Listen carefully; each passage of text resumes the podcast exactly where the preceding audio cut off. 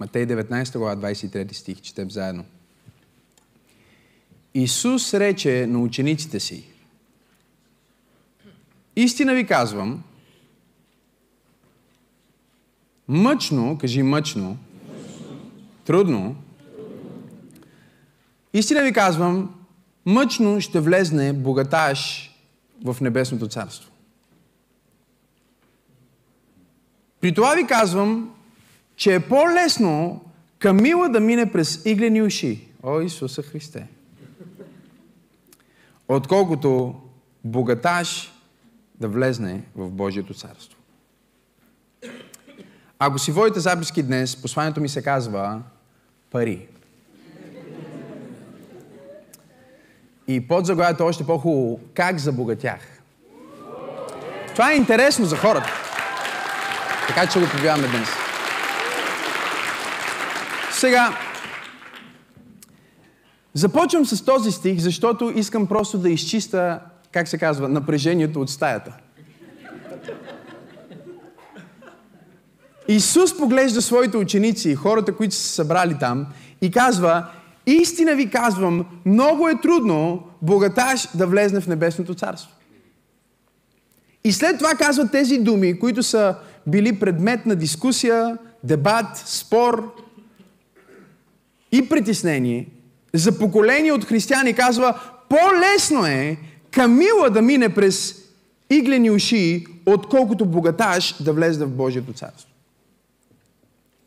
Много хора веднага започват да се чудат какво означава това за мен. Много хора започват да си задават въпроса какво означава да бъдеш богаташ. И поради този пасаж, и по-специално това, че много проповедници не го разбират правилно, една от забранените теми в църквата днес е пари. Да кажеш пари в църква е като да кажеш някаква мръсна дума. Окей okay, е да говориш за молитва. Колко от вас съгласни, каже аз? Окей okay, е да говориш за пост, но не е окей okay да говориш за пари. Да ви кажа ли нещо за Библията обаче? Нека ви кажа нещо за Библията, което не знаете. Има 400 стиха в Библията за молитва. Знаете ли колко стиха има за пари? 2350.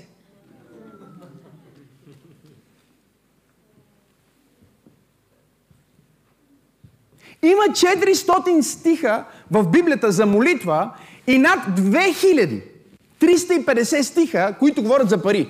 Колко от вас си чели Библията днес? Кажи аз. Окей, okay. преди да дойдеш на служба, може би си чел Библията. Аз си четях Библията тази сутрин, както правя всяка сутрин от живота ми, според датата. Знаете ли, че ако четете притчите на Соломон, ще ви бъде трудно да прочетете дори една притча, без да видите поне 4-5 стиха за пари във всяка една от притчите. Не само, че Библията говори за пари, Библията говори много за пари. И разбира се, някой ще каже, о, сигурно тези стихове са в, в, в, в Стария Завет. Нека да ви кажа нещо повече. 40% от притчите на Исус са за пари. Той говори за идването на Божието царство и им дава пример с пари. Говори за достигането на изгубените и им дава пример с пари. Исус не се притеснява да говори за пари, Библията не се притеснява да говори за пари, но днес християните се притесняват да говорят за пари и още повече проповедниците се притесняват да говорят за пари, защото веднага идва обвинението срещу тях. Ето, те са сребролюбци. Или те са проповедници на просперитета. И нека да ви обясня нещо за, за просперитета. Колко от вас имат интерес към просперитета? Ще ви кажа нещо за просперитета. Благоуспяване на български. По-добра дума. Това да бъдеш успешен или да просперираш в живота, материално, не определя твоето духовно състояние. И аз знам, че има хора, които са а, един вид преподаватели и проповедници, аз познавам такива също и съм проповядвал с такива, които проповядват за а, материалното благоуспяване като за нещо, което едва ли не е задължителното последствие на твоята вяра в Бог. Така че, за да, за да мога да изчиста още малко въздуха от стаята и да помогна на всички хейтери онлайн да хейтите малко по-малко, а, не, Бог не е обещал, че ако ти станеш християнин, непременно ще бъдеш богат. Това не е обещание в Библията. Бог не е обещал в Библията, че ако ти повярваш в Него, никога няма да имаш финансови проблеми. Това не е обещание в Библията. Но да, Бог е обещал, че като твой баща, той желая да снабди всяка твоя нужда. Това е обещание в Библията. И, и докато днес ще, ще ви преподам какво Библията ни учи за парите и какъв трябва да е нашият, а, нашето отношение към парите или към богатството в света, и включително това как можем да забогатеем. Днес ще ви кажа как да забогатеете материално. Колко от вас казват, това е добра новина? Знаете ли, че Библията говори много за това, как да забогатееш? В Библията има уроци за това как да забогатееш. Най-богатия народ на планетата Земя са евреите и това е защото те са хората на книгата. Те знаят принципите, които са описани в Божието Слово. Те са чели тези хиляди по хиляди стихове, които им говорят за това как да управляват парите си. Но ето го стиха, той казва, по-лесно е камила да мине през иглени уши, отколкото, вижте стиха, искам да го прочетете внимателно, отколкото богаташ да влезне в Божието царство. И чуйте следващия стих, защото повечето хора не искат да четат следващия стих. А учениците, като чуха това, почудиха се твърде много. Притесниха се. Защото не бяха бедни.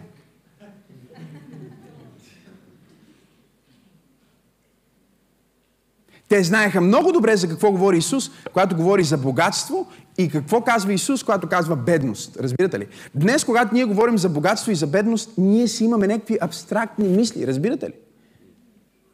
Един човек, на, на, наскоро си говорих с един човек и той каза, а, а, добре бе, тази риза сигурно, колко, колко струва тази риза? Колко... Аз му казвам, не е скъпа.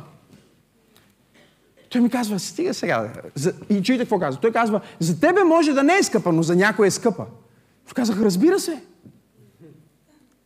Разбира се. Това да бъдеш богат или беден е нещо, което е супер абстрактно.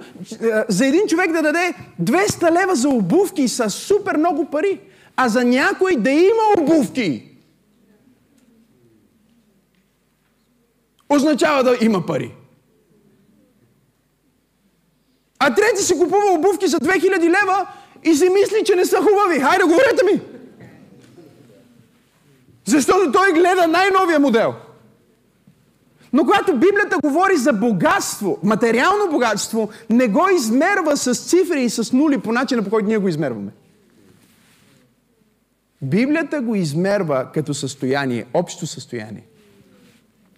И сега в тази проповед 99% от вас ще разберат, че макар и вие да не сте го знаели, вие по библейската дефиниция вече сте богати.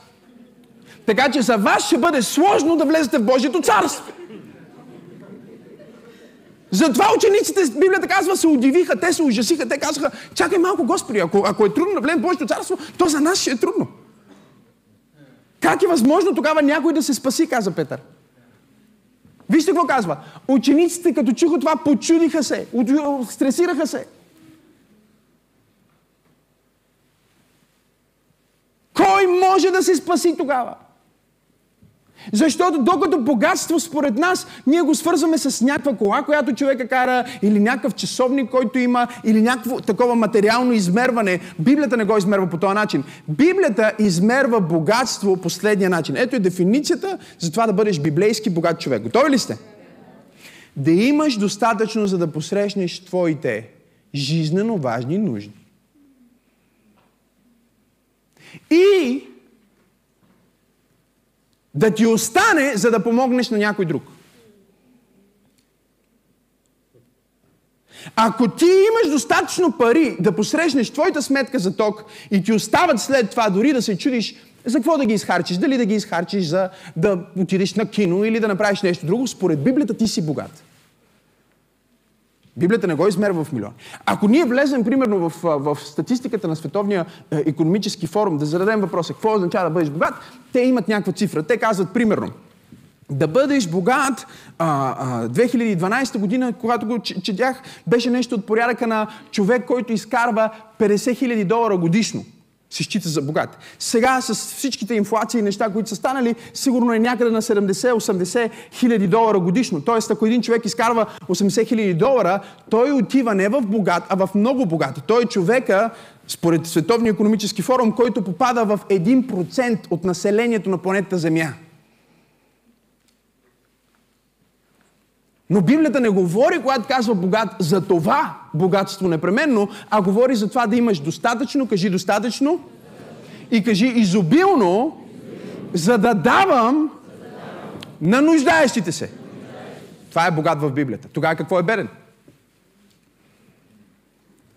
Защото някои от вас до сега си мислихте, че сте бедни и сега тук ще разбрахте, че са богати. Ако ти не си спал под мост с нощи, ако имаш дрехи на гърба си, ако си ял нещо в последните 24 часа, изключвам хората, които сте постили, защото сте решили. Ти не можеш дори да мислиш за себе си като беден според Библията. Бедността в Библията е дефинирана като загуба на номер едно жилище, загуба на сигурност. Човека няма къде да живее. Той е на улицата. Номер две е липса на храна и вода. Да нямаш, да искаш да, да ядеш, да нямаш какво да ядеш. Това е да бъдеш беден. А не да си беден, че си отишъл и си купил по-ефтиния хляб, а не по-скъпия. Щом имаш пари за хляб, значи не си беден. Благодаря за това, амин.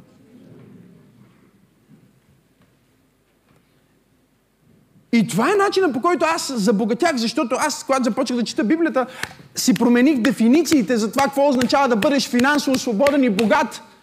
Спрях да мисля като света. Спрях да мисля в мислене, което е ограничено и което казва, оле, мале, а, аз съм беден. Защо? Защото виж какви маратонки има то. Не, това е похота на плътта, това е проклятие. Винаги ще има някой с по-хубави обувки от твоите. Винаги ще има някой с по-скъпа кола от твоята. Винаги ще има някой с по-голяма сувалка от твоята, ако стигнеш до това ниво. Винаги ще има някой с по-голяма телевизия, някой с по-хубава жена. Или поне ти така мислиш, нали? Винаги ще има някой по.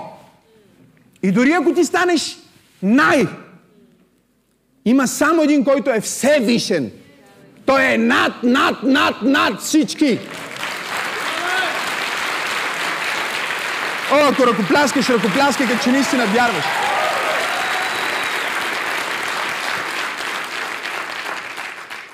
Те казаха, как тогава някой може да се спаси? И сега, нека да ви обясня нещо. Мога ли да бъда вашия пастор и да ви дам истински урок?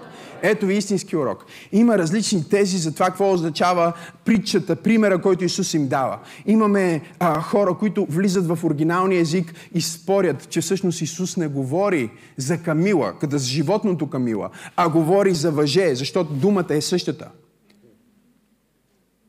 За дебело въже. Колко трудно пъхаш дебелия конец в, в, в ухото на иглата. Нали? Имаме други, които преподават и аз вярвам лично в това, че Исус говори за иглените уши, които са малките порти към града които работят. Когато някой иска да влезне в града, някой, който е търгувал, идва с камилата си от пустинята и иска да влезе в града, обаче големите порти са затворени, може да мине само през тези малки порти, които се наричат иглени уши. Те са толкова малки, колкото камилата да мине, но са оформени по такъв начин, че камилата може да мине само ако я разтовариш.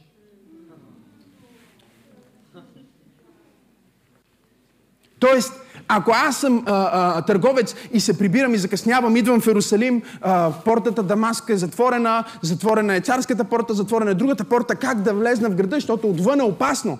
Исус говори за последното време. И той говори на един конкретен човек, който е малко по-напред, ако вземем контекста, ще видим на кой Исус говори. Но Исус казва така, не можеш да влезнеш с натоварената камила в града. Тоест, Не можеш да влезнеш в Божието царство като богат. Защото богатството, което ти можеш да, да събереш на тази земя, не можеш да го пренесеш в небето. Само ти можеш да минеш. Само ти можеш да минеш.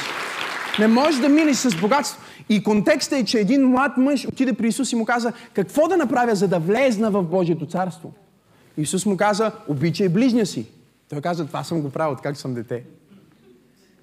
Каза, добре, направи това. И той каза, и това съм го правил. Исус му каза, добре, окей. Ако ти вече си на това ниво на праведност, ти не трябва да бъдеш вече само вярващ. Ти трябва да станеш служител. И отправи към него същите думи, които отправи към а, апостолите. Каза му, остави всичко и следвай ме. Той го призова да бъде апостол. Призова го да бъде проповедник. И тогава Библията казва, сърцето му натежава в него, защото имаше много пари. И Исус каза, о, колко е тежко за онези, които имат богатство в света, да влезнат в Божието царство. Защото когато ти влезеш в Божието царство, парите остават от другата страна. Те са материалната част. Знаеш ли какво ще ти кажа? Ти можеш си най-богатия човек. Ако днес ти се спасиш, няма никакво значение колко си богат. И ако днес ти не се спасиш, спасиш няма никакво значение колко си богат. Не, вие не разбрахте какво казах. Говорих с един брат и той ми каза, не, знаеш ли, брат, аз съм по-скромен, защото аз вярвам, че е по-добре човек да бъде беден, но да познава Христос, отколкото богат и да не познава Христос. Му казах, брат, знаеш ли, и аз мисля така. Аз мисля, че е по-добре човек да бъде богат и да познава Христос, отколкото беден и да не познава Христос.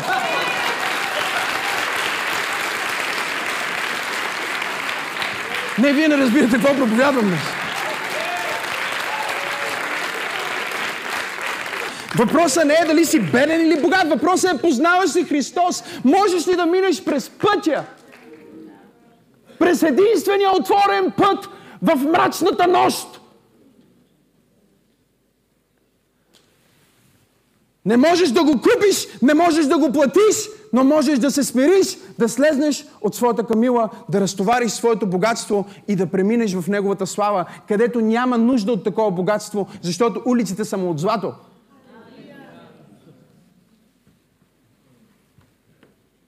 Исус погледна учениците си и им каза, не става дума за това, че не можете да бъдете спасени.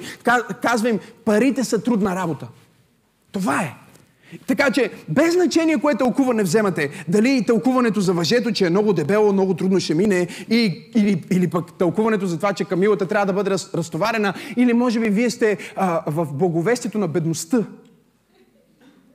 Защото много хора днес говорят за благовестието на благоуспяването, но не говорят за благовестието на бедността, което се проповядва в повечето църкви. Знаете ли какво е благовестието на бедността? Ако си опърпан и мизерен, ти си по-духовен от човека, който изглежда добре. Това е благовестието на бедността. И това е точно толкова проклето, колкото да погледнеш някой, който изглежда богат и да кажеш, че не е духовен. Същата лъжа е. Ако съм с лъснати обувки, това не ме прави по-духовен. И ако съм с късани обувки, това не ме прави по-духовен. Но със сигурност ми е по-удобно да хода с хубави обувки, отколкото с късани обувки. Бог не ме съди на база обувките ми. Или липсата ми на обувки. Ако ти видиш някой, който изглежда много скромен и мислиш, че о, той е твърде скромен, не може да бъде духовен, значи ти си в боговестието на просперитет. Ти мислиш, че всички трябва да бъдат лъскави и добре изглеждащи. Ама чакай, виж, нека ти обясня нещо за лъскави и добре изглеждащи. Примерно аз съм си мислил за себе си през годините. Мога ли да бъда искрен? Казвам си, добре, мога малко да се опитам да съм различен. Но това не е дори когато бях популярен като проповедник. Аз още живеех без стоки, хората му обвиняваха, че съм богат. Още живеех без стоки, хората му обвиняваха, че съм суетен. Бях на един е, тинейджърски лагер, на който трябваше нещо да споделям. И един от пасторите се изправи, Бог да благослови душата му, ако слушаш тази проповед, брат. Простил съм ти, просто ще проповядвам, за да ти си пример. Разбираш? Просто си пример. Това как не се прави.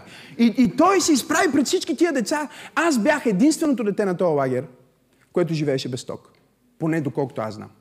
Аз бях единственото дете на този лагер, което майка му последните две години се, се, се опитвал психопат да я убие и сме бягали от жилище в жилище, и което майка ми трябваше да избяга в друга държава, за да си спаси живота. И пред всички деца той се обърна и каза, не дейте да сте такива като Максим, който дава толкова много пари за дрехи и обръща толкова много внимание на външния си вид. Защото бях добре облечен. И той му осъди пред всички. Че изглеждам добре, а дрехите ми бяха сигурно най-ефтините дрехи от цялата група, защото си пазарух а, втора употреба на килограм. Но хорих с риза.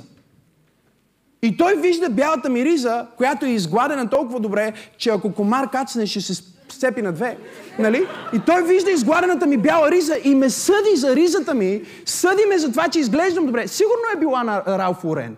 Но не съм я купил от бутика, купил съм я от магазин и съм я купил риза, защото ризите са най-лекото нещо, като мериш на килограм.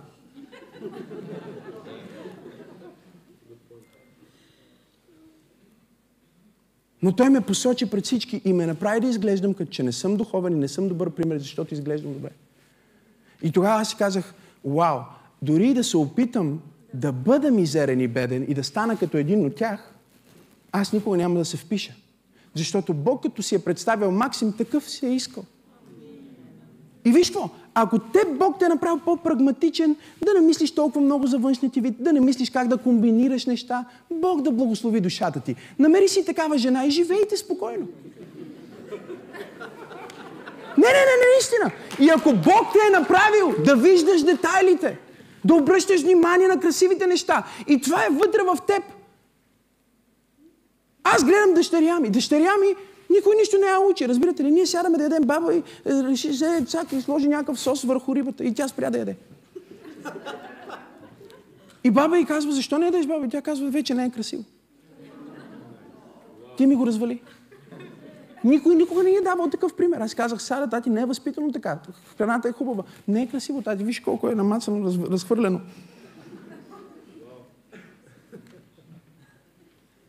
Бог е създал всеки човек по уникален начин, с уникална цел. Мен направи, правиме малко по-лъскав и такъв, за да достигам такива хора. Но пък направи така, че да живея в бедност, в, в, в, в, в, в тинейджърските си години, за да мога да имам огромна емпатия към бедните. Така че всеки си има своето пътешествие с Бог. Никой не трябва да бъде съден на база това каква кола кара и дали въобще има кола.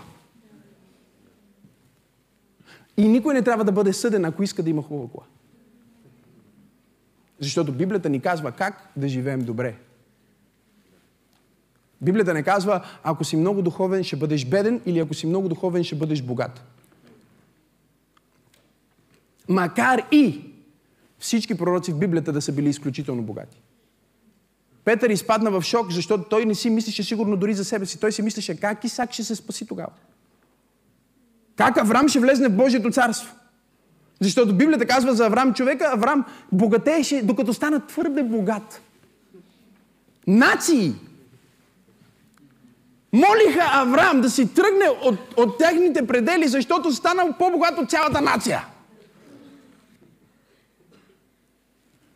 Царя отиде при него и каза, виж брато, ти стана по-богат от цялото ми царство, моля те да си тръгнеш. И Авраам каза, окей, добре, ще си тръгна. Той каза, но преди да си тръгнеш, благослови ни. Защото откакто и ти си тук, и ние сме по-добре. И това е защото Библията казва, благословението Господна обогатява без да прибавя никакво страдание. Но чуйте ме, богатството не е само цел. Богатството е според призива и мисията, която всеки човек има. И също така, богатството е, готови ли сте да ви го кажа както е? Според трудолюбието. Защото нека да ви споделя нещо, брати и сестри. Трудолюбието е благословено от Бог. И мързела е проклет. И има повече стихове в Библията, които говорят против мързела, отколкото против сребролюбие. Но днес ние имаме мъже, които казват, о, не е най-важното парите, не е най-важното да изкарвам добра заплата, що жена им работи, те са на изхранване при собствената си жена. Срам. Позор. Мизерия. Те са на изхранване при собствената си жена, а Бог е казал, че ти си главата на твоето семейство. Аз си дигни гащите, Я, я направи нещо по въпроса, я си намери работа.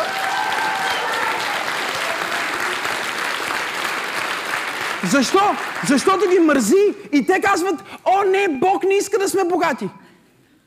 Или любимия ми стих, имам един любим стих, който казва, че Господ прави човека беден и Господ прави човека богат. Намира се в Първо царе, 2 глава, 7 стих. И казва, той смирява и той въздига. Но знаете ли какво? Хората взимат този стих е така и казват, ако Бог иска да се имам пари, ще имам пари. Ако Бог не иска да имам пари, няма да имам пари. Нали? Все едно как да четеш, ако Бог иска да ме издигне, ще ме издигне, и ако Бог не иска да ме издигне, няма да ме издигне. Не, нека ти кажа нещо. Той казва, че издига смирените. Тоест има нещо, което ти можеш да направиш, за да бъдеш издигнат. И по същия начин има нещо, което ти можеш да направиш, за да бъдеш беден. И когато Бог казва, той ще бъде беден, той не го казва, защото той иска ти да бъдеш в липса, а защото в Словото му казва, видял ли си човек, който го мързи да си дигне ръката? Той ще бъде беден. И понеже това е в Стария завет, ще ви дам един от Новия завет. Апостол Павел каза на Тимотей, който не работи, не трябва да яде. И след това каза нещо повече. Той каза, мързеливия, който не се грижи да плати сметката на семейството си, е по-лош от неверник. По-лош е от неверник. А ако ти не се грижиш за нуждите на твоите деца и твоето семейство, нека ти кажа нещо. Ти си по-лош от неверник. В този смисъл богатството за тебе не е опция, ако ти си мъж, ако ти си баща. Богатството е твой ангажимент.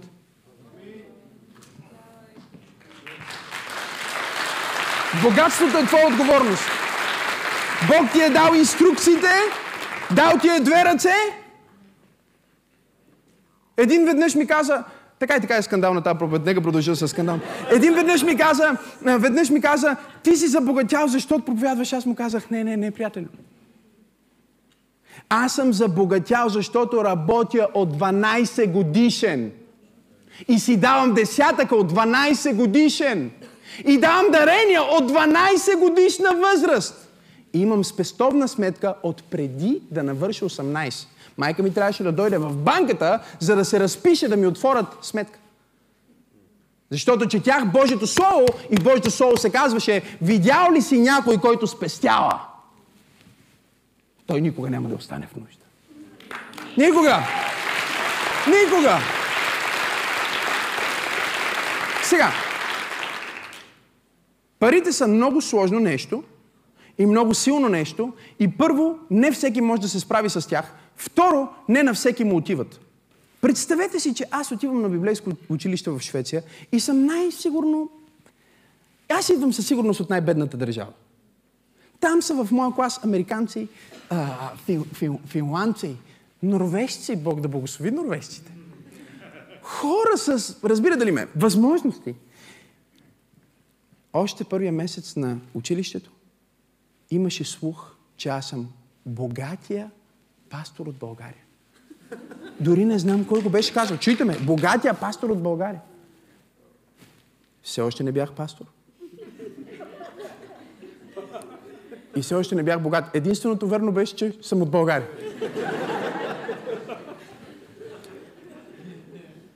И един финландец, няма да забравя, много готин такъв а, финландец, но а, някакъв микс беше от а, а, Курдистан и, и, и Финландия, разбирате ли? Висок, красив мъж.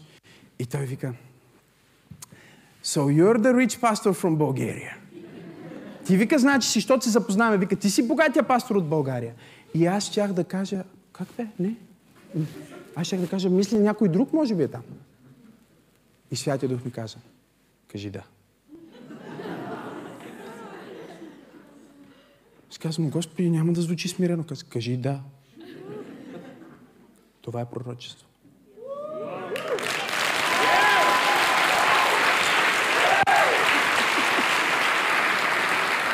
И той вика, това е пророчество. И, аз се протягам и казвам, да, аз съм. Гарантирам ви, че той човек имаше повече пари в банковата си сметка от мене, живее на по-хубаво място от мене, роден е в, в друга, израснал е по други обстоятелства, но той разпознава нещо, което е върху тебе. Хората днес не разбират, особено недуховно зрелите хора, разликата между това да бъдеш богат и да бъдеш много благословен. И благословението прилича на богатство. Ти можеш да бъдеш богат и да не бъдеш благословен. Но не можеш да бъдеш благословен и да не изглеждаш богат. Не казвам да бъдеш задължително, но изглеждаш така. И аз познавам такива хора, които аз знам, примерно, колко пари изкарва това семейство, знам как живее, но ти като ги видиш, ти си мислиш, че те са милионери. Ти си мислиш, че те са собствениците на света, защото те вървят и говорят и се държат не горделиво, но с достоинство, което идва само от Бог. Не бъркай благословението с богатството. Това са две различни неща. Много хора са ме питали колко си богат. Аз винаги им казвам не толкова, колкото съм благословен. Ако трябваше да имам толкова пари в банката, колкото имам помазание в духа, нямаше да има банка, която да може да ме събере. Защото Бог много ме е благословил. Бог много ме е благословил. Бог много ме обича.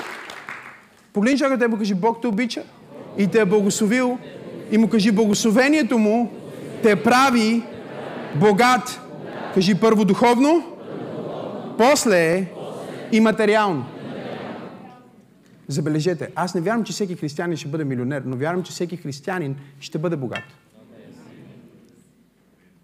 по дефиницията, която дадох преди малко. Не ми режете проповедите, не ме въдете от контекст. Аз преди малко казах каква е дефиницията да бъдеш богат. Богат е да имаш достатъчно за себе си да дадеш на някой. И в този смисъл вдовицата, която има къде да живее и може да сложи някой на своята трапеза и да го нахрани, е богата. Богата е. Защото има какво да даде.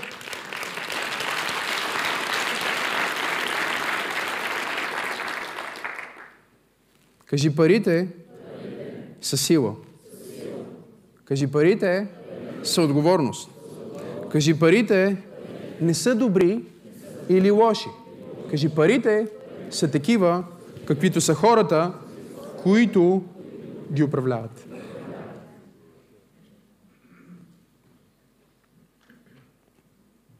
Ако видиш един човек, който а, е добър, с много пари, той ще има много добри дела с тия пари. И ако видиш един човек, който е зъл, ти ще видиш много зли дела с същите пари.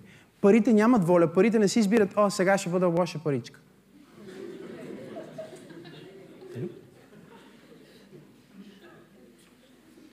Веднъж говорих с един пастор и той каза, не, Библията казва, парите са корен на всяко зло. Аз му казах, не е вярно. Библията никъде не пише, че парите са зли. Библията пише, любовта към парите е корен на всяко зло. Има значителна разлика.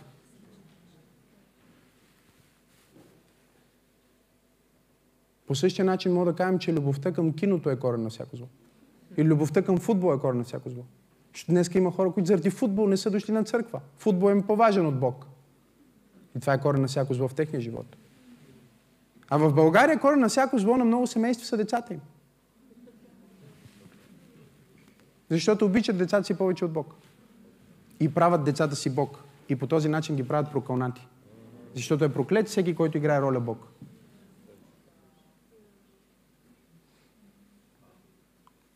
Всяко нещо, което обичаш повече от Бог, е идол и ще те прониже и ще страдаш заради това. Това е което Библията преподава.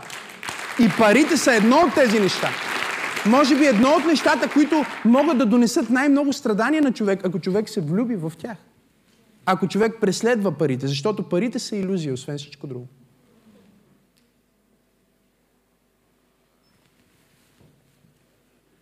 Битие 26 глава, 12 и 13 стих казва И Исак зася в онази земя и събра през същата година стократно. Сега, за да ви дам контекст, става дума за година на суша, година на криза и земя, която е пустиня. И той пося в тази земя и пожена стократно. Ето, това е да бъдеш благословен. Нещата не работят за никой друг, но за теб работят. Защо? Не защото ти си много умен, не защото ти си много добър, а по две причини. Номер едно ти вярваш в Бог и номер две ти си се дигнал да сееш. Защото много хора казват Бог да ме благослови, но не отиват да сеят. И като говоря за сеене в момента, не говоря само за даването към църквата, а говоря за това, работиш ли? От 12 годишен аз работя и от 12 годишен спестявам и от 12 годишен си давам десятъка и от 12 годишен инвестирам. И казва, да бе, 12 годишен инвестираш. О, да. Аз идвам от поколение на търговци. Израснал съм на женския пазар. И инвестирам от 12 годишен. Съзнателно. Няма да забравя деня, в който научих това нещо. Имах някакви спестени пари и минаваше един човек през, а, минаваше един човек през пазара и винаги хориха при ба, а, прабаба ми. Прабаба ми беше много голям търговец. Това, което ние бихме нарекли днес предприемач, self-made, entrepreneur. Всичко това може да го кажем за прабаба ми. Рени по-известна като Ремиза. И за някои хора баба Доринда.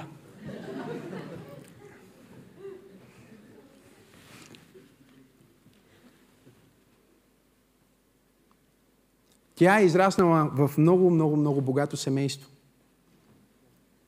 Баща й е бил изключителен, много заможен човек.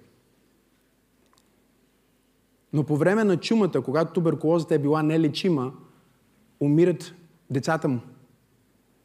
Остават му само две деца. Тя и един нейн брат. Големите му момчета умират и той от депресия по децата си се пропива и умира. И прабаба ми остава на 9 години сама. Брат е пратен в едно а, възпитателно училище, тя е пратена в друго. И сама става милионер. Сама, от 9 годишна работи става милионер. Всичките и деца ги урежда в бизнес, всичките си деца ги учи на търговия, до внуците и правнуците си. Аз съм нейния правнук. Един ден стоях на Сергията, работих с нея и имах спестени пари. Бог му учи се десятък за дарение, за спестяване. Имах спестени пари и дойде един, който не го знам какъв беше този човек. Но човека идва и вика, бабе, бабе, имаш ли, имаш ли пет лея, имаш ли пет лея? И баба ми го гледа така и вика, какво бе сине, какво, какво искаш? И той отвори един а, а, кашон. Сега не знам откъде беше взел този кашон. Нали, Библията казва, като ядете или като ви давате, не питайте откъде е. Но беше пълен с малки шампуанчета кашона. И баба, баба вика на баба ми, дай, дай, дай, някакви пари, дай някакви... И аз виждам това как става и гледам към баба ми. Викам, бабе, викам, това е възможност. Това струва много повече от 5 лева. Взех 5 лева, дадох му тия 5 лева. Платих целия кашон. И тръгнах от едния край на женския пазар до другия край на женския пазар. Едно за левче, две за три, четири за пет, разбирате ли? Такива някакви неща. И просто се разхождах с този кашон и казвах, и хората ме спираха. Дори не се бях върнал, дори не бях стигнал до края, продадох всичко. Върнах се с парите, гледам си парите в ръката и си казвам, това е силата на това да имаш 5 лева.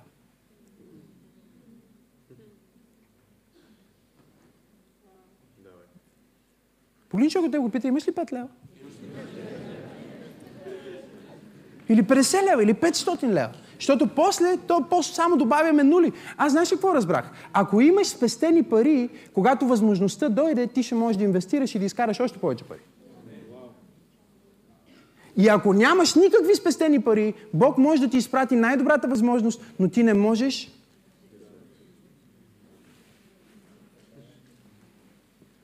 И това промени живота ми. Аз си казах, от сега нататък няма да има възможност, която аз да пропусна, защото съм си изял всичките пари.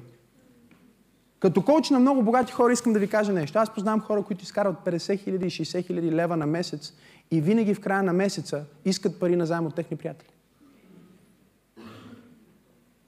Защото парите сами по себе си никога не спират и стандарта винаги може да е по-висок. Говорих с един приятел, казва, леле, пил ли си това вино? Викам, не, не, никога. Вика, прочети, вика, това е уникално. Написах името в Google, видях колко струва. Той ми пише, вика, прочете ли такова? Викам, викам, бъди жив и здрав.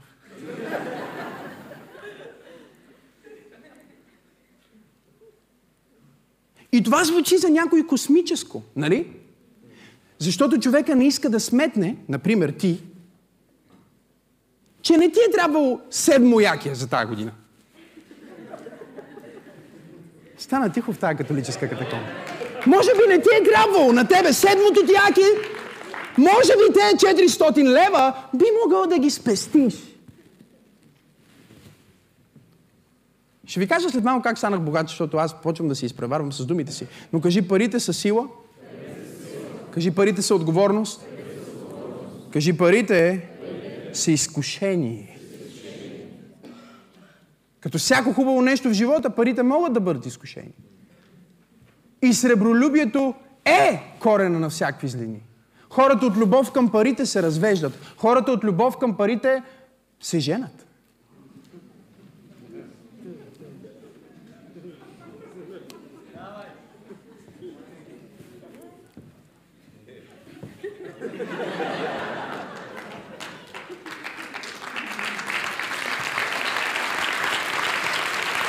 Но някой казва, сигурно става дума за много пари. Не бе, ония ден по новините беше. Някакъв психопат влезнал за да убие една бабичка в едно село, да иземе 50 лева.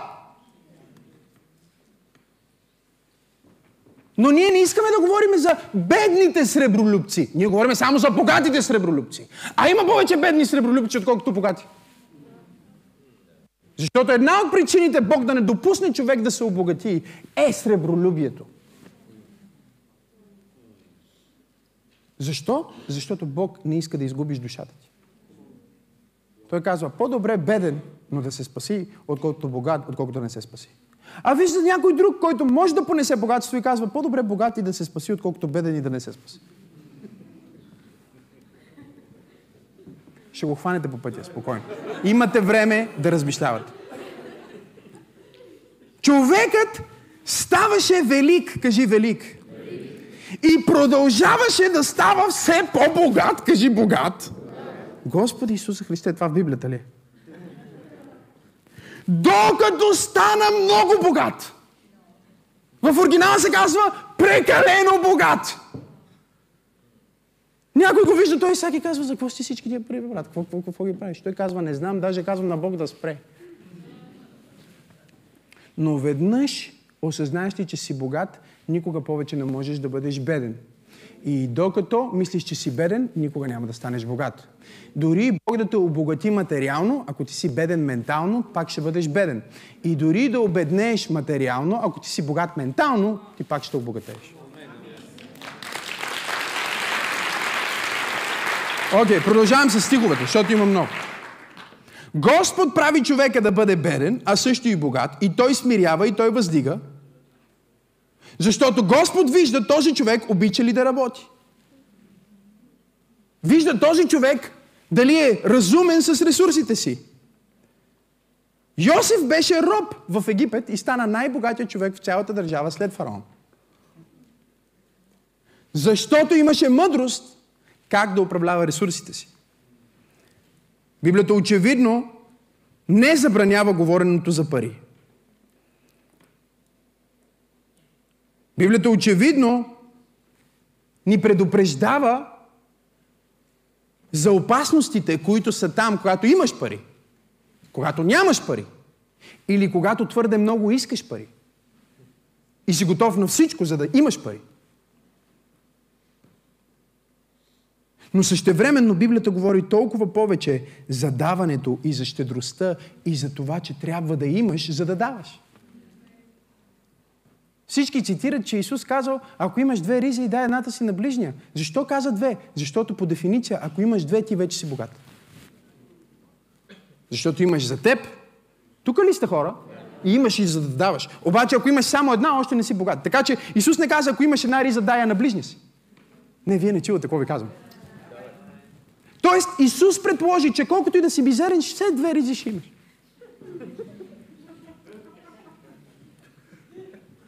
И когато пращаше своите ученици, любимия стих на бедния проповедник е когато излизате, не взимайте със себе си куфър, не взимайте турба, не взимайте пари с кисия. Знаете ли на кой се казва да не си взима куфър и турба и пари с кисия? На този, който има какво да взима. Ако те нямаха турба с кисия и нямаха препаска и нямаха какво да ядат, Исус нямаше да им каже, като излизате, не го взимайте.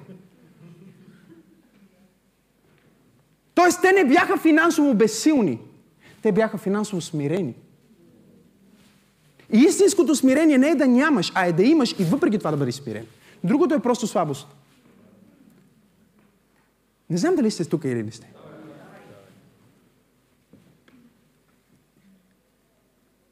Говорих си наскоро с един брат от църквата и му казвам, искам да се запиша на някакви бойни изкуства. Казах, че са забранени темите. Той ме погледна с шок и ужас, защото той си мисли, че аз имам легион от ангели, които ме пазят и за какво ми аз да знам как да се отбранявам, нали? И аз, разбира се, му обясних, че първо е за спорта, защото вече не искам само да хода и да дигам някакви тежести, искам да правя нещо, да науча нещо, да... разбирате ли ме, нещо, което е по-интерактивно. Но той ме питаше все едно за какво ти е нужно. Аз му казах, нужно ми е, освен всичко друго, защото имам две деца. Имам жена. И ако някой иска да навреди на моите деца и на моята жена, аз искам да съм смирен.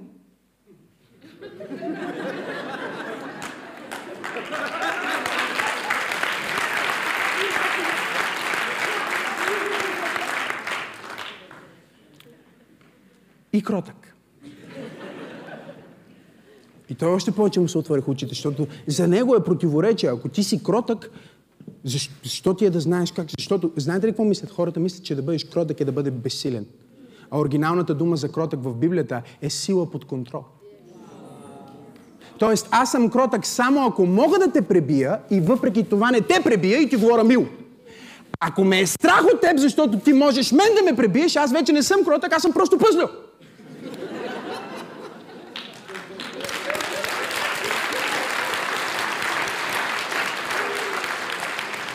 Знаеш ли какво е кротък? Кротък е, когато имам повече пари от теб и въпреки това ти позволя да ми кажеш какво ти мислиш за пари. И съм смирен. Когато стане дума за пари. А не ти да имаш повече пари от мен и аз да се правя на смирен и да те слушам. Аз трябва да те слушам, ако ти имаш повече пари от мен. Кротостта е наличието на сила, която ти подчиняваш. И казваш, аз мога да го набия този човек, но няма да го набия. Защото ще бъда кротък. Когато си представиш един огромен здрав мъж, който спори с някакъв хилав тинейджър и му казва, не дей така, синко. Това е кротост. А ако хилавият тинейджър стои и казва, моля те, не дей да ме биеш. Това не е кротост, това е просто страх.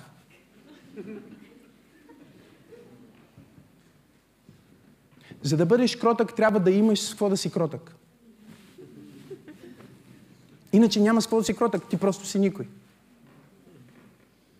Стана тихо в тази католическа катакомба. Кротък, кротък не е, че той спира с най-последния модел BMW до тебе на светофара, добре дошли в България и почва да ти прави Девек, аре, аре сега, да видим кой да се мериме, нали? И ти казваш, е, не, окей. Ама ти си в Жигула, а той е в най-новото БМВ. Разбираш, че кажеш не. Той като тръгне с газ и почва да ти падат врати и калници. Разбира се, че кажеш не. Кротък е, когато спре BMW трета серия от 1984 преди да съм бил роден, до моята нова кола и започва да ми прави рън, рън, рън, и аз новата кола казвам, е, супер си правил. Това е да си кротък. Мост под контрол. Способност под контрол. Сила под контрол. Пари под контрол. Всеки може да е смирен, когато няма нищо.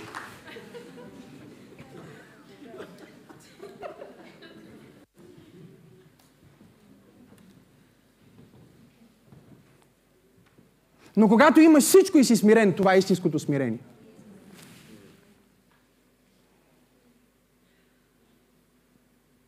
Някои от вас трябва да поработите по активите си. Та да имате с какво сте смирени. Защото в момента сте просто брок, както се казва на български.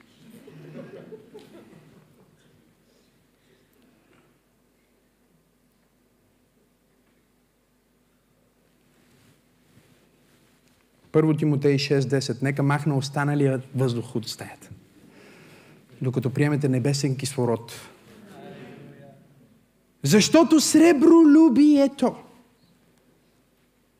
е корена на всякакви злини, към което като се стремяха някои, се отклониха от вярата и спронизаха себе си с много скърби. Искате да прочетете малко по-надолу или тук ви стига? Защото това е което проповядват повечето проповедници. Те, когато говорят за пари, не говорят за финансова свобода, говорят за сребролюбие. Тоест, те говорят повече за това, от което тях ги е страх. И това, което е в техните сърца, отколкото това, което Библията преподава. Но ако продължиш да четеш, ще видиш, че 17 стих казва на онези, които притежават богатството на този свят. Колко от вас имат богатството на този свят? Помахайте ми. Сега виж, хората не си дигат ръката. Аз преди малко казах какво е да бъдеш богат според Бог в този свят. Защото те още мислят, аз не съм богат, колкото а, еди кой си. Не. Питам пак, колко от вас имат богатство в този свят?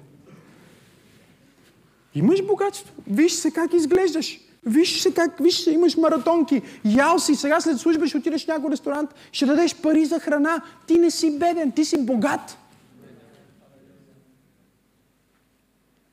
И той казва, вижте, на тези, които са богати, тези, които имат богатството на този свят, заръчай да не високоумстват. Смирението е да го имаш и да не високоумстваш. Не да го нямаш и да не високоумстваш. Нито да се надяват на непостоянното богатство. Значи Библията ти обещава, че не винаги ще имаш. Знаете ли, всеки човек ще бъде беден за един период в живота си.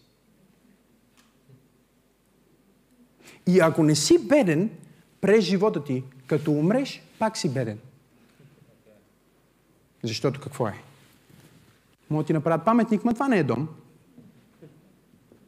Ти си в земята, ти си мъртвец. Може ти сложиш пари в джобовете, но не можеш да ги изхарчиш.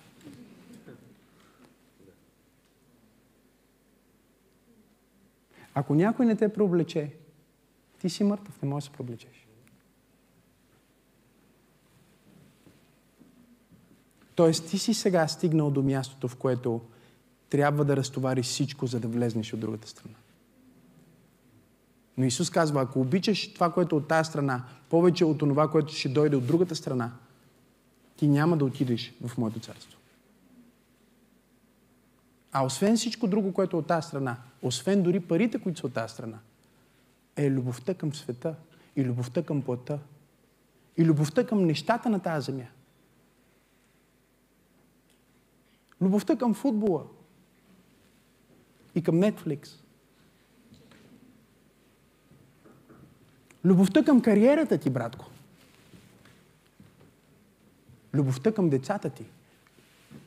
Опасна е тази любов. Това е сила, която трябва да държиш под контрол, защото ако заобичаш нещо повече от някой, ти си по Библията, ти си вече сребролюбец.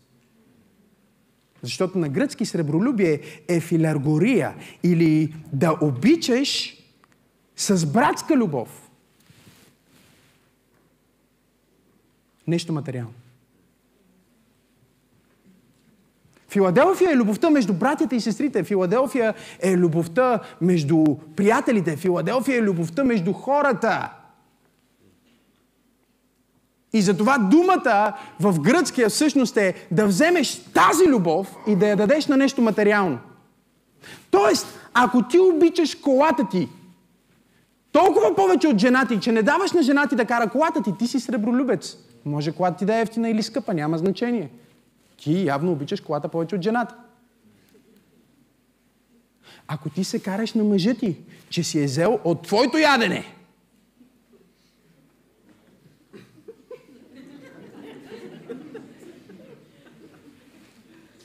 Ти си сребролюбец. Или сребролюбка. Любке.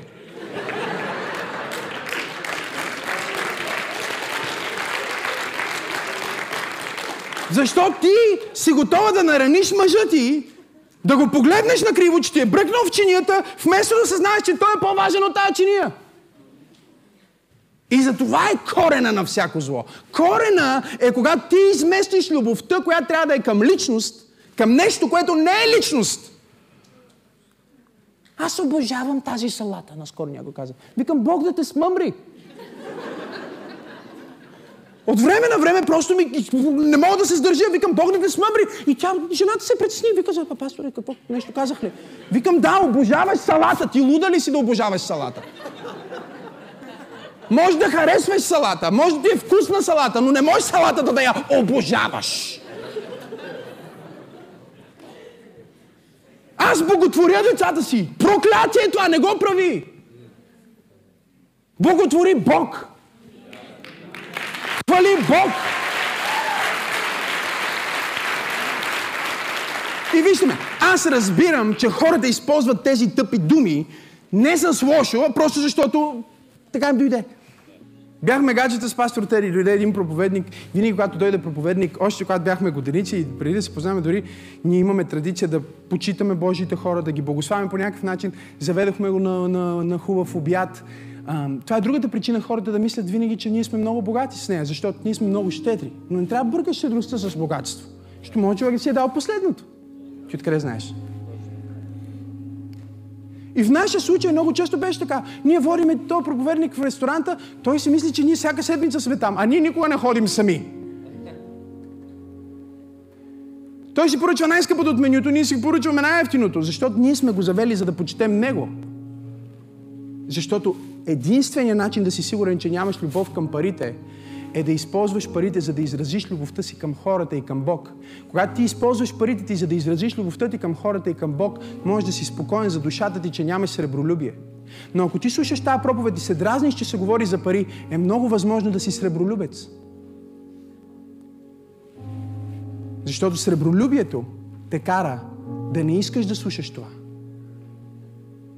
Мамона те кара да искаш да задържаш. Щедростта те кара да даваш. И заведохме този човек на обяд. Ние бяхме още гаджета, не знам дали бяхме годеници дори. И аз го заведох да му купа обувки, исках да го благословя с обувки и му купих обувки, каквито на мен не си бях купувал до този момент. Нали? Понякога хората ми казват, какви часовници имаш, какви дрехи имаш. Ако знаеш колко часовници съм подарил. Ако знаеш колко обувки съм подарил. Аз съм дал достатъчно обувки на хора да обуя цялата църква и повече. И не го казвам за да се хваля. Това е щастието за мен е да давам. Прави ме щастлив. Ти ако искаш не давай, бъди си мизерен. Аз съм щастлив, защото давам. И му купих тия обувки и той в жест обратно, той каза, аз пък искам да благословя Теодора с нови бутуши. И отидохме и той купи едни бутуши. Господи, какви бутуши! Когато видях тия бутуши, си мислих, мина ми мисъл през главата, аз купувам на него, той купува на нея.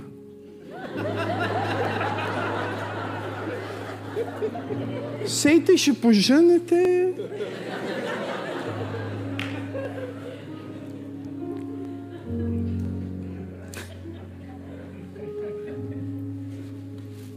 Викам, окей, сега няма да бъда зависник. Нали? Това е Божия план. Явно е било така. Бог работи по мистериозни начини.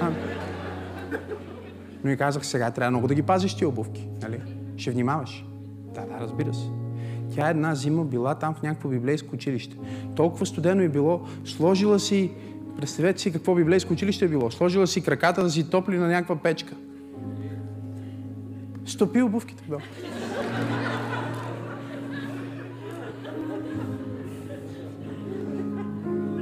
Мисля, че вече бяхме жени. Ние скоро се свърши женихме. Като видях тия стопени обувки.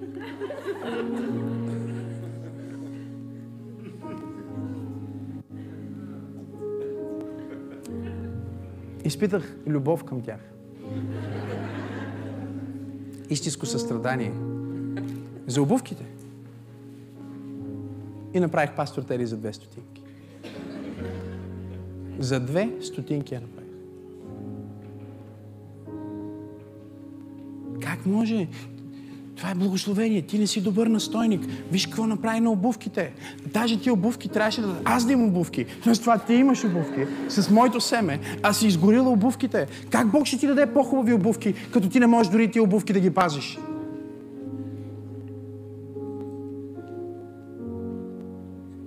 Тя се извини и каза, ще внимавам, нали, малко съм разсеяна. Викам, много си разсеяна, не е възможно това. Може да ти изгори крака. Почнах да обръщам към нея, нали? Като тебе се едно леко удреш се или някаква катастрофа с колата и кажеш, о, дано да не ми е на краката. А ти, скъпа, как си? Сребролюбец си. И си отидох в, в стаята, трябваше скоро след това да проповядвам. Каква ирония. И отидох в стаята си и се молих. Казах, Господи, благодаря, че ти ме помазваш с Твоето Слово. Бог каза в никакъв случай.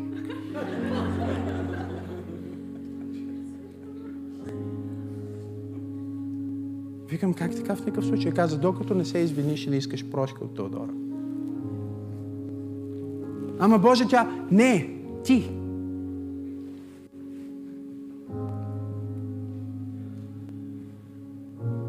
Ти си по-загрижен за тия бутуши и си склонен да нараниш моята дъщеря заради нещо материално. Да и се скараш и, и, и да накараш да се чувства зле, защото няма значение дали е правилно или неправилно. Разбира се, че човек трябва да е внимателен с нещата си. Но ако ти си по-заинтересован от материалното, в каквато и да е област, отколкото човека там, ти си сребролюбец.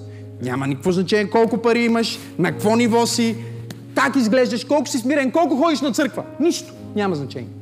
Сърцето ти има значение. Парите са сърдечен проблем. Не са материален проблем. Никъде в Библията парите като пари, като материя не са проблем. Проблем е любовта към тях. Проблем е неправилното отношение на хората към тях. И вижте какво се казва малко по-надолу в 17 стих, за да разберете. На онези, които притежават богатството на този свят, заръчвай да не високоумстват, да не си мислят, че щом имат повече пари, значи те трябва да кажат какво трябва да стане в църквата. Смешници.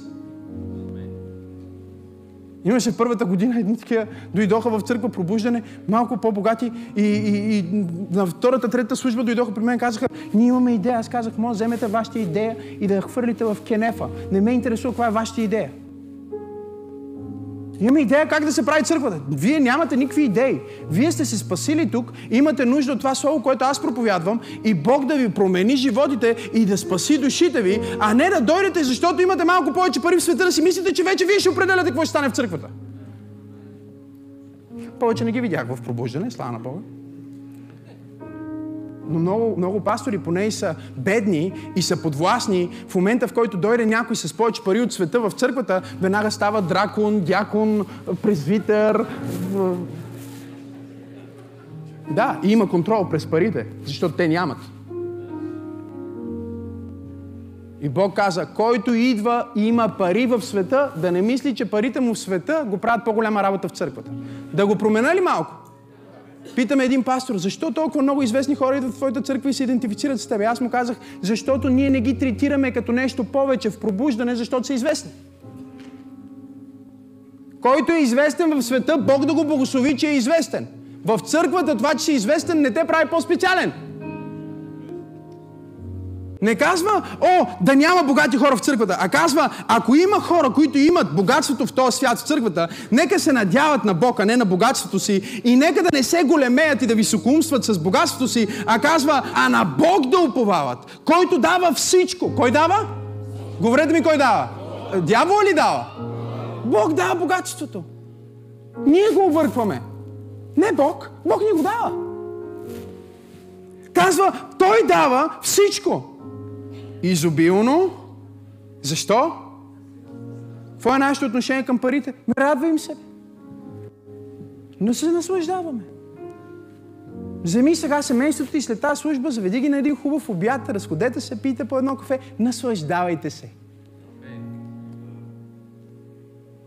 Има други християни в другата крайност. Дани и Вики, примерно. Значи Дани и Вики, ако им дадеш примерно, даваш им 100 лева, след това виждаш в дарението 100 лева дарение. Подаряваш им нещо, след малко аз подарявам на Дани сако, купувам му сако. Идвам на идната неделя, сакото вече е върху Стефан. Чакай малко.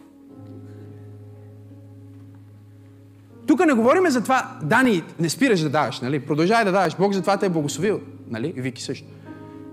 Но има проблем и проблема е следния. Бог ни го даде да се наслаждаваме. Ти дори не си се нарадвал, бе.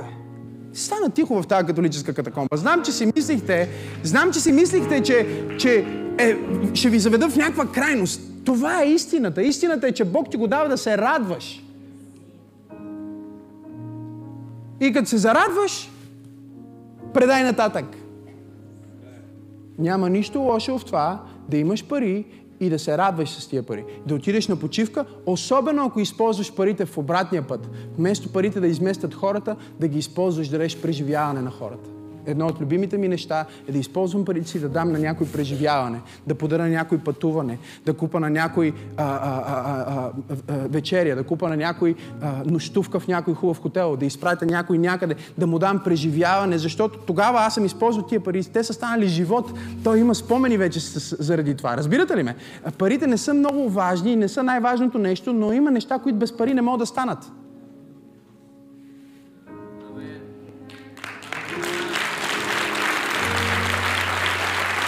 Например, за всички вас, които сега ще влезете троловете в интернет, да пишете под тая проповед, нямаше дори да има тая проповед, ако не беше дял някой пари, за да купат тия камери. За да стигне Божието Слово до тях. Нямаше да има тази служба, ако нямаше хора, които са дали пари, за да платят найема на тази служба. Нямаше да има този микрофон, ако не беше платен от някой. Нямаше да има това пяно, което използвахме за да се покланяме на Бог, ако някой не го беше платил. Не демонизирайте парите. Парите са добри, ако хората, които ги имат, са добри.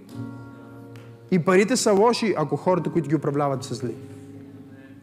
И единственият начин да опазиш сърцето си от алчност и от сребролюбие е да бъдеш активен дарител. Няма друг начин.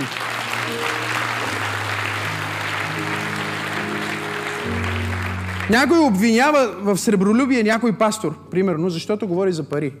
Сега аз не смятам, че има пастор, който говори толкова за пари, колкото Исус. 40% от примерите му са за пари, причите. Но дори апостол Павел в, в, в 2 Коринтияни използва две глави от, от второто писмо до Коринтияните да говори за пари и за даване. И ние трябва да откъснем тия страници от Библията или да не ги отваряме, никога да не ги проповядваме, защото някой ще дойде в църквата и ще каже, о, сега той пастора проповядва, за да се обогати. Или парите, сигурно, които ние събираме парите, те сигурно директно, като ги съберат тия момчета, директно ги взимат и ги слагат в джоба на пастора. Така, цак. Той затова има такива джоб тук, джоб тук, джоб тук, джоб така, тук, джоб, насякъде има джобове. Те след службата му ги пълнат в джобчетата и той се ги взима вкъщи. Има си хора, които събират парите, има си хора, които броят парите, има си хора, които даряват парите и има хора, които управляват парите.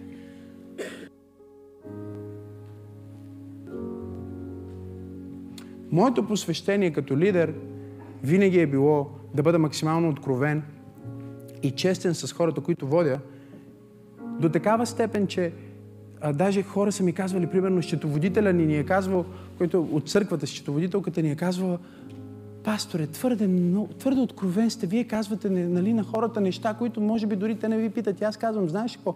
Аз предпочитам да бъда твърде откровен и да се знае, че това, което някой може да каже за мен е откровенна лъжа. Отколкото да не бъда откровен и да оставя съмнение в хората.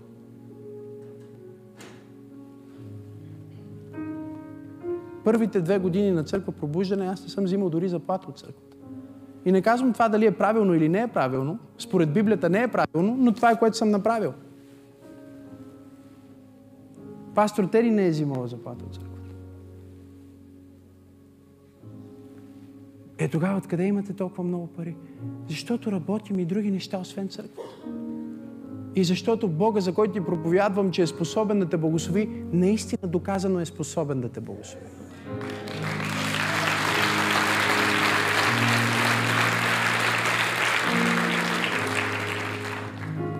О, може би сега обаче вече сигурно заплатата ти е безкрайна.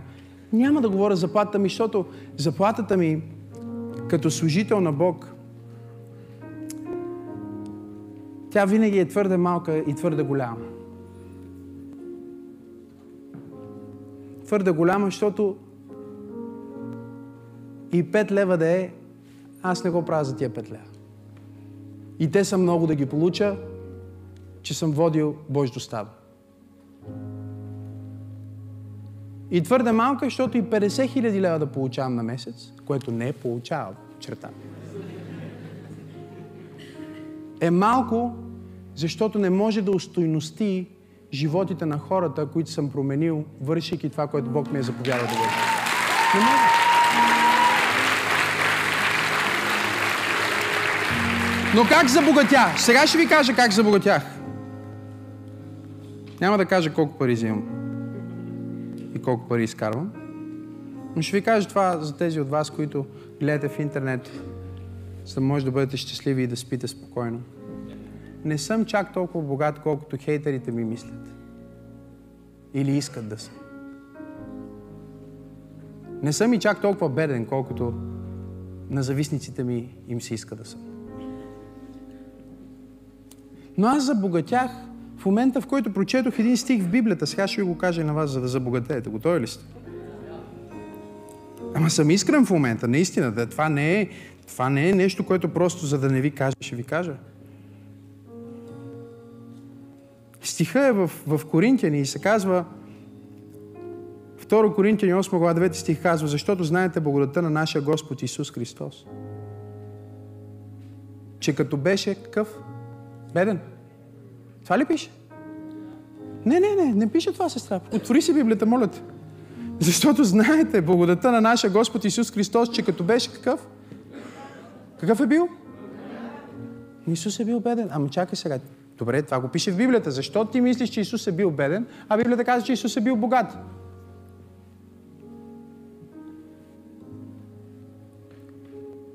За вас стана сиромах. Кога? На кръста. Защото на кръста Исус каза, жаден съм. На кръста Исус нямаше дрехи, беше гол, взеха му дрехите. На кръста Исус изгуби всичко. Той стана беден на кръста. Той изпълни дефиницията за бедност в Библията. И се казва, благодата на нашия Господ, че като беше богат, за вас, кажи за нас, кажи за мен, стана сиромах. И след това казва, за да се обогатите вие. Чрез неговата сиромашия. Прочетох този стих и си казах, в името на Исус аз се покайвам за всеки път, когато съм казвал, че съм беден или съм мислил за себе си като беден. Ако Божието Слово е вярно, аз се обогатих преди 2000 години на кръст. Там станах богат. И тогава богатството става въпрос, също така запишете си, парите са въпрос на две неща. Номер едно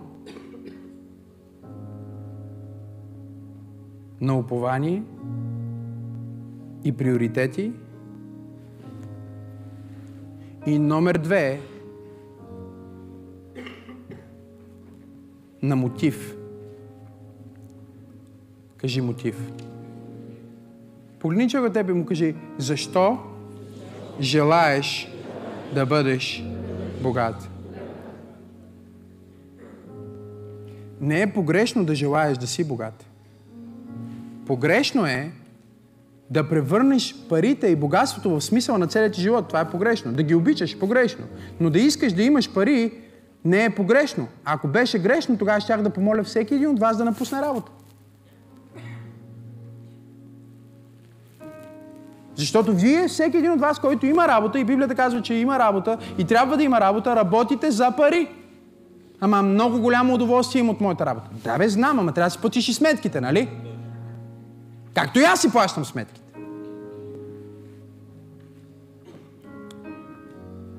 Моят интегритет и моята честност отива до, до там, че аз си казвам, аз ще се смира и моите, а, моето възнаграждение, което аз мога да получа, не като проповедник, защото аз не получавам пари, когато говоря в неделя в пробуждане. Ако говоря някъде друга, да получавам хонорар, но тук не получавам хонорар. Ако правя коучинг или консултация за бизнеса на някой светски човек, аз съм един от най-скъпо платените в Европа.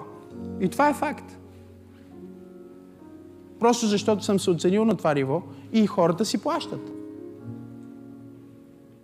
За една коучинг сесия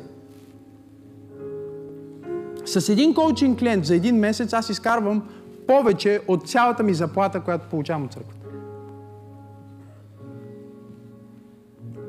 С една консултация.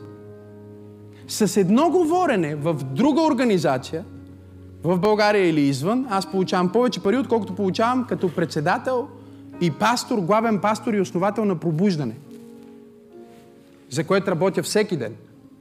Тоест в един ден, като говорител, аз изкарвам повече пари, отколкото 30 дни като пастор. Това е факт.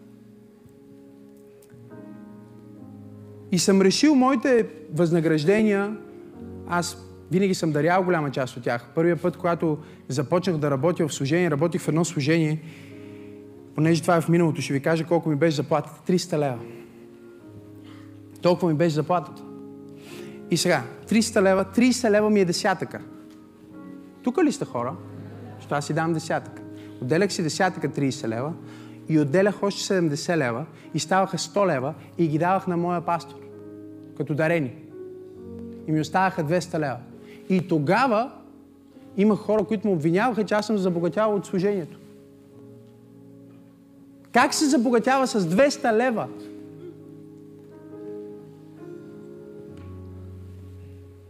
Обвиняваха ме. И тогава аз казах, вау, ако те сега ме обвиняват, аз получавам 300 лева заплата и, 2, и 100 лева от тях съм ги дал, те как ще ме обвиняват един ден, когато аз съм световно известен?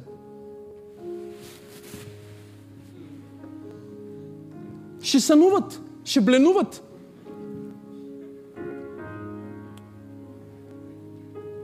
Но аз си казах, за мен пред Бог, аз ще държа моето възнаграждение винаги под 5% на ресурсите на цялата църква. Годишния бюджет. Това е моето възнаграждение. Винаги ще го държа на това ниво. Това е решение, което аз съм взел. Никой не може да ми го наложи. Утре мога да си го смена, но това е. И винаги е било много под това. Е, добре, как забогатя? Номер едно е трудолюбие. Трудолюбие. Ако ти вършиш твоята работа с усилие, ако ти я вършиш с трудолюбие, без значение какво е, Бог ще благослови.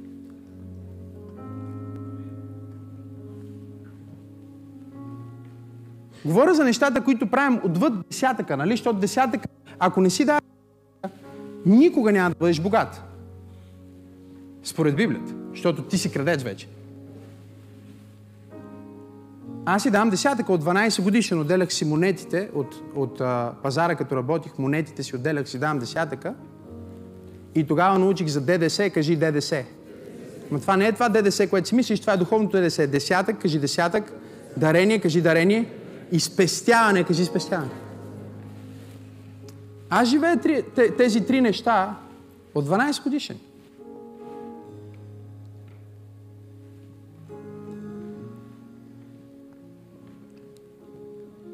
12 годишен. Кажи спестяване, десятък, дарение. Кажи ДДС. Кажи трудолюбие. Той ли сте? След това, искам да си запишете това. Инвестиране. Инвестиране в активи. В неща, които могат да изкарат пари.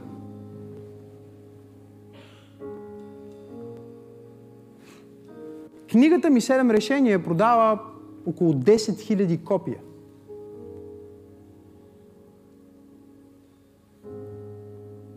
Десет хиляди копия в България.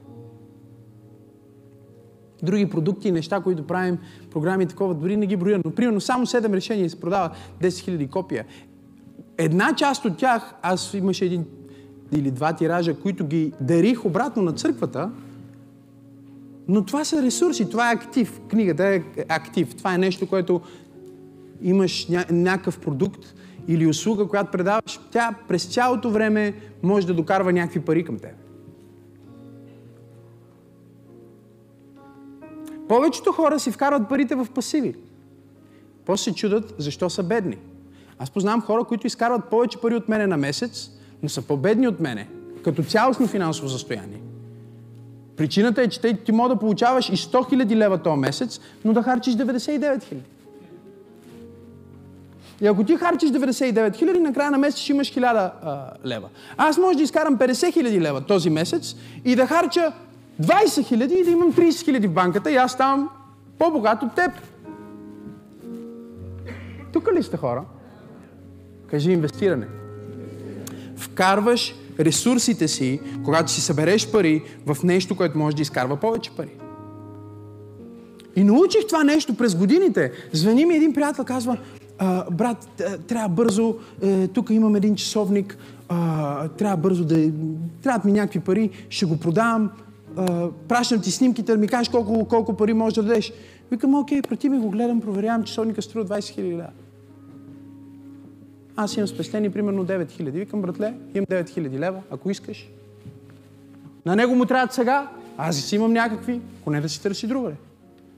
Окей, добре, 9 000, взимам го, продавам го, 17 хиляди, до края на седмицата аз съм окей. Okay. Погледни човекът му кажи, като имаш пари, винаги ще имаш пари. Не си харчи всички пари. Погледни човекът и му кажи, не си харчи паричките. Кажи, парите ти са мисионери, работници, проповедници, семена. Не ги харчи всички.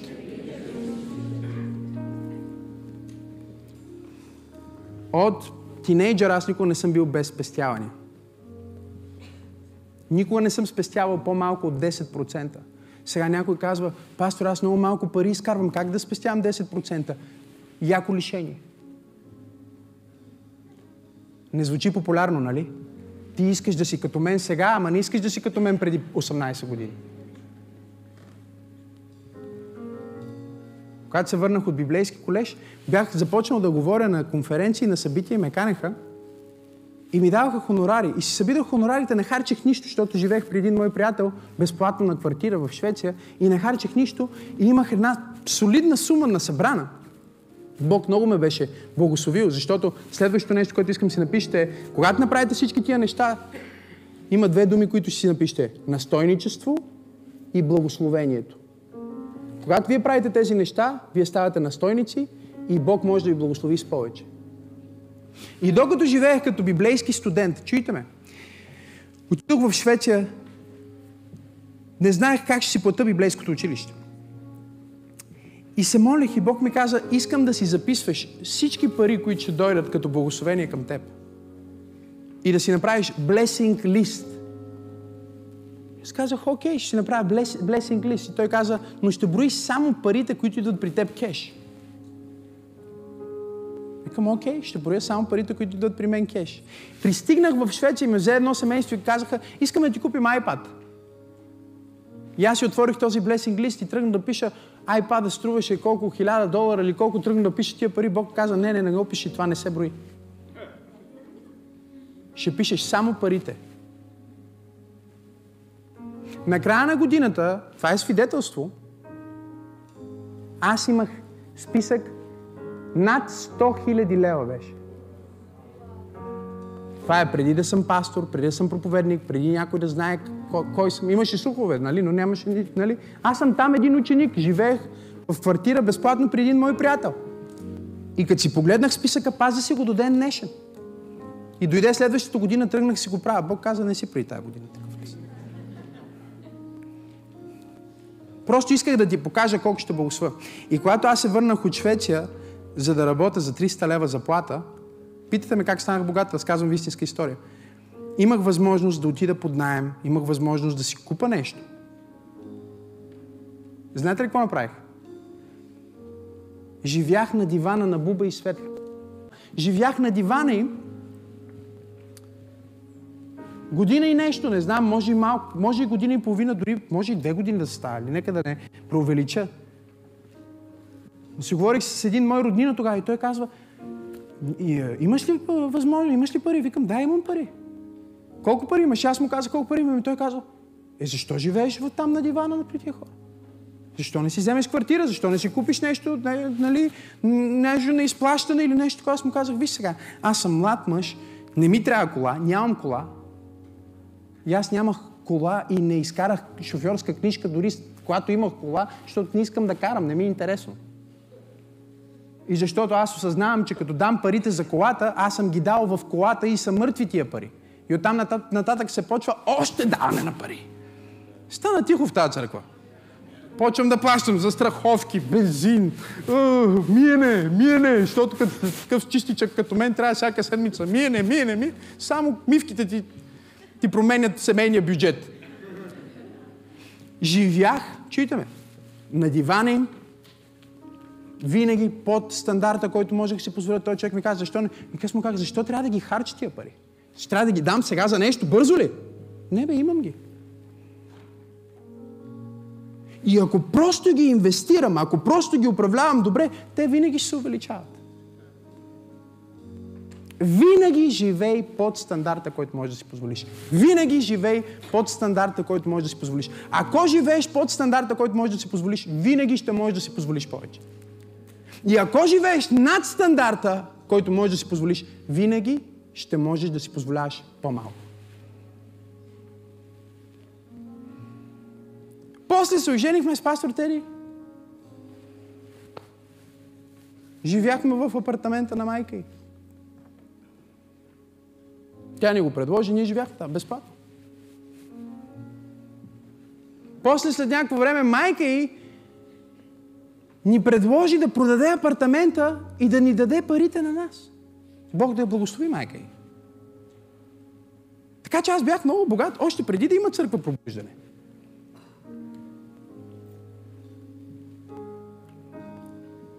Жената ни даде парите и ние вместо да отидем да си купиме апартамент, отидохме и живяхме една година в махалата. Истина ли е това, което казваш? Живяхме в махалата. Защо? Защото имаме един етаж там и ние си говорихме с нея, казахме, знаеш нямаме деца, нямаме харчове, имаме пари, продаде се апартамент, дай тия пари да си ги инвестираме, да си ги държиме и дай да ходим да живееме в махалата. И тогава имаше църква побуждане, беше първата година на църква побуждане, и за да не ощетяваме църквата, ние не взимахме заплата, не си купихме кола, подариха ни кола, хора, които са от чужбина, и живеехме в махалата. И хората си... И, и тогава вече имаше слухове, защото тогава за първи път дойде Бенихин в България. И казаха, ето, Бенихин дойде, даде им много пари. Но трябваше да дойдете проверите къде спиме. Ние спиме в махалата. По това време. И дори не сме си мислили, мале, ние имаме толкова много пари, а живееме в махалата. Не бе, безплатно живееме. Това е което сме си мислили. Ние живееме безплатно фактически. И когато вече пастор Тери забременя и трябваше да се роди първото ни дете, Сара, ние казахме, окей, вече не може да живеем в махалата, не можем така, но сега имаме възможност. Нека да отидем и да дадем всичките си пари да купим една скъпа къща и да си налееме парите там и да се чудиме после какво да ядеме и как си плащаме сметките. Не, не направихме това. Отидохме под найем. И аз винаги съветвам хората да живеят под найем. Не да нямат имоти, но да живеят под найем. Защото ние живеехме в къща, която стоиността и сигурно беше от порядъка на 500-450 хиляди евро и найема, който плащахме, беше 1000 евро.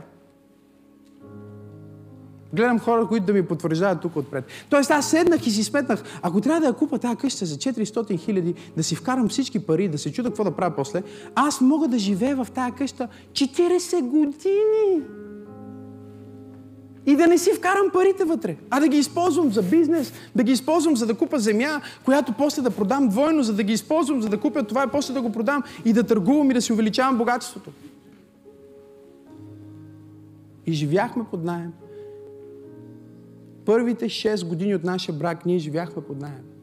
Живяхме в махалата, живяхме в апартамент, живяхме под найем. Когато ни се родиха децата, започнахме да живеем на по места, отново под найем и да си инвестираме парите в неща, които да изкарват пари. Колко от вас искат да са богати? Ма не е интересно така, нали? Защото за, някой от вас тази проповед, знаете ли какво значи днес? Много голямо смирение. Значи аз съм толкова далеч от парите, които трябва да харча. Трябва да се върна назад, да живея под найем, да живея по-ефтино, да нося по-обикновени неща. Вие само гледате и казвате, о, ма той, той е толкова добре сложен, той е богат човек. Ох, ако трябваше да съм облечен така, както мога да се облека. Но аз не се обличам така, както мога. Аз се обличам така, както искам. Костюма ми, казах ви, че ще бъде много лично и много интересно. Костюма ми, този костюм, знаете колко струва?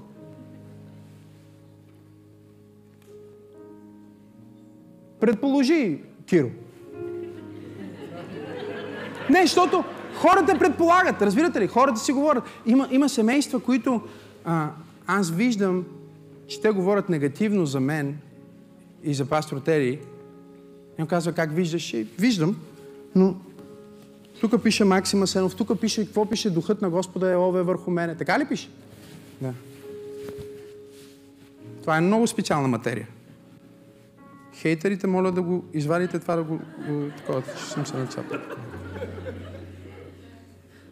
Знаете ли колко сте? Нула лева. Един човек ми каза, ти ми промени живота, спаси ми живота.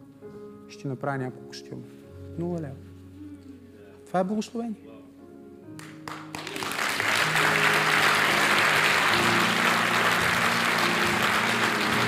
А ти ми завиждаш, че имам по-хубав костюм от твоя. Ма не завиждай, бе, бъди благословен. Бъди благословен.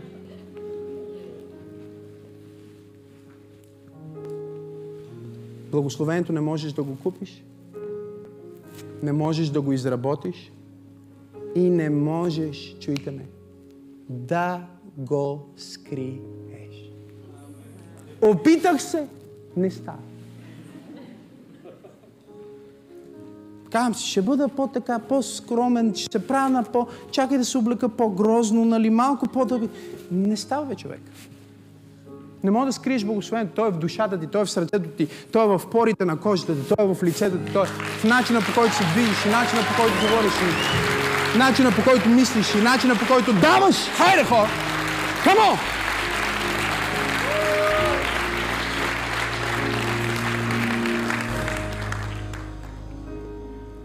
Живейте скромно. Събирайте си ресурсите, инвестирайте си ресурсите правилно и ще бъдете богати.